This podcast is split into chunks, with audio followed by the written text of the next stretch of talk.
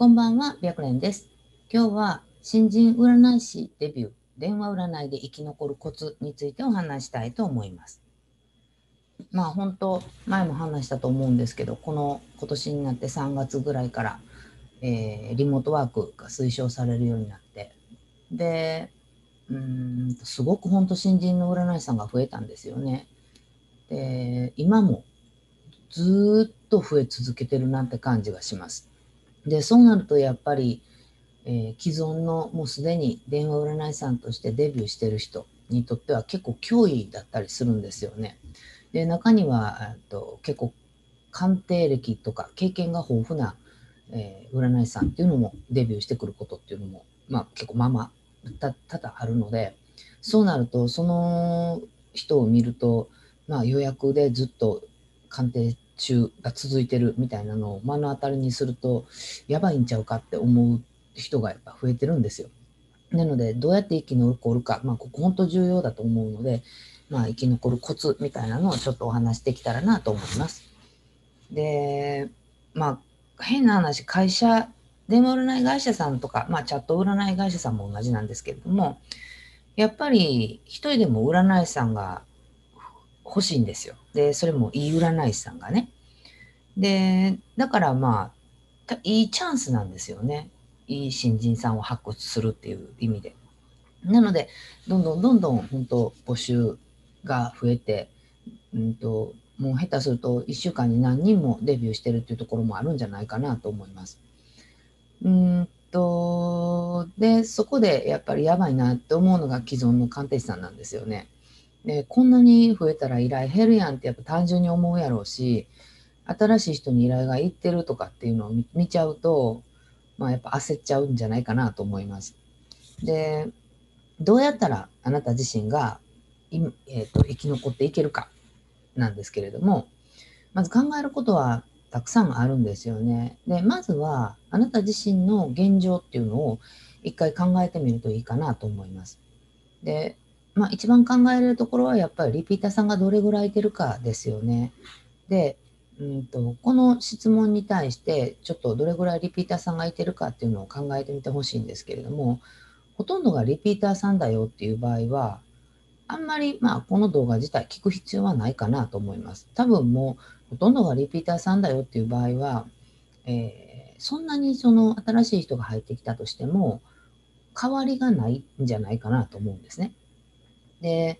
だけどそうじゃなくって、ほとんどが新規さんで、なおかつまあ依頼もあんまりないんですっていう場合は、すごい不安を感じてると思います。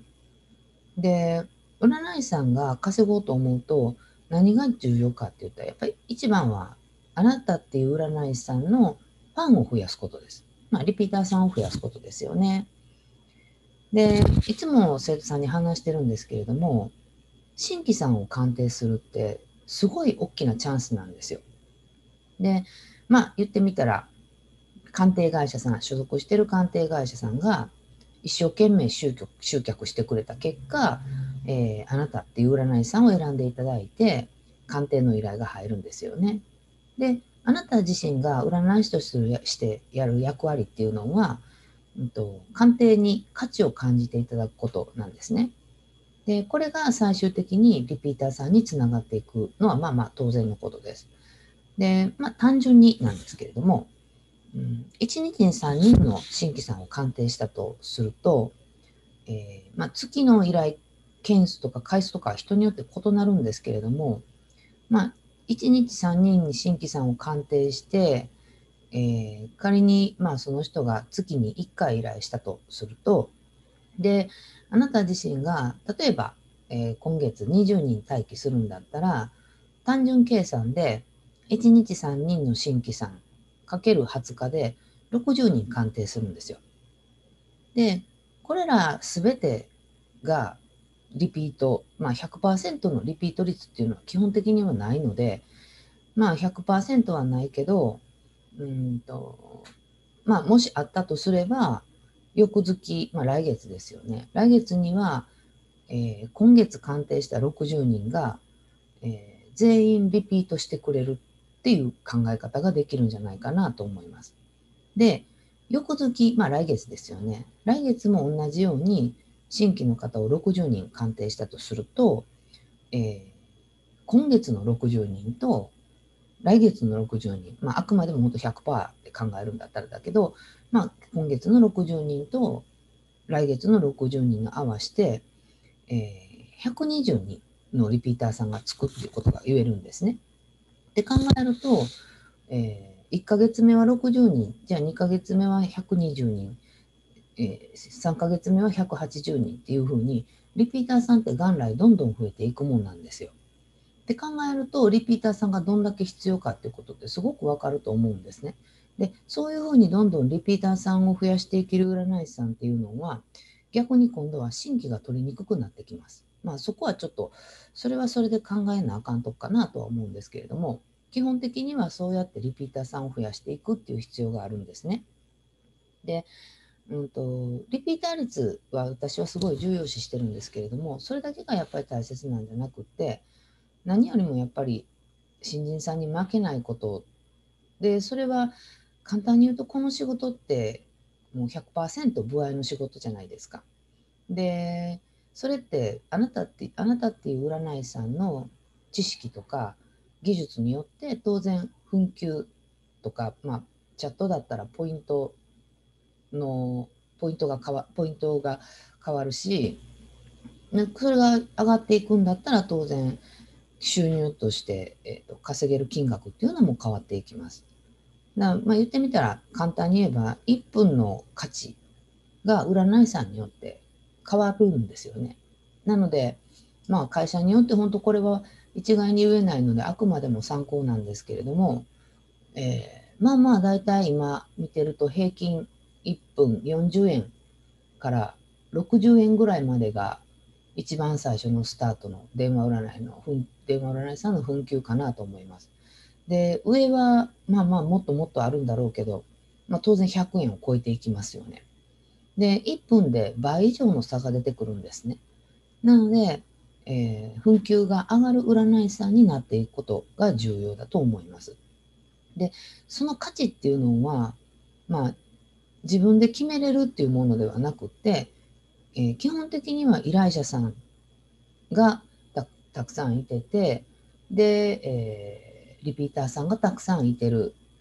っていう占い師さんだと会社が、うん、決めて決めてくれるというか紛糾を上げようかなと思っていただけるんですよ。ということは、えー、自分自身がしっかりと力を力つけてで新しくデビューする初心者さんが例えば100人いてても200人いててもちゃんとそういうふうに会社が認めてくれるような占い師さんになれば、まあ、はっきり言って問題ってないんですよね。だから、えー、今はまだもし依頼者さんに対していい鑑定を提供できてなかったとしても、まあ、今できてない部分をコツコツと改善していって、あなたの占いに価値っていうものを見出していただけるような鑑定を提供できる占い師さんになっていければ、最終的にはやっぱり人気占い師さんになっていくんじゃないかなと思います。で、そこでも一番重要なことは、本当諦めないことです。で、いろいろそのどういうふうにしたらいいかっていう方法とかノウハウっていうのは実はあるんですけれども、そこも重要だけど、それよりもやっぱり自分自身が絶対に何が何でも占い師として頑張るぞっていう気持ちっていうか覚悟みたいなものがないと続けることって難しくなっていくかなと思います。だから、まあ今の時代、本当占い師さんがすごくすごく増えてる時なので、だからこそ一人でも多くの相談者さんを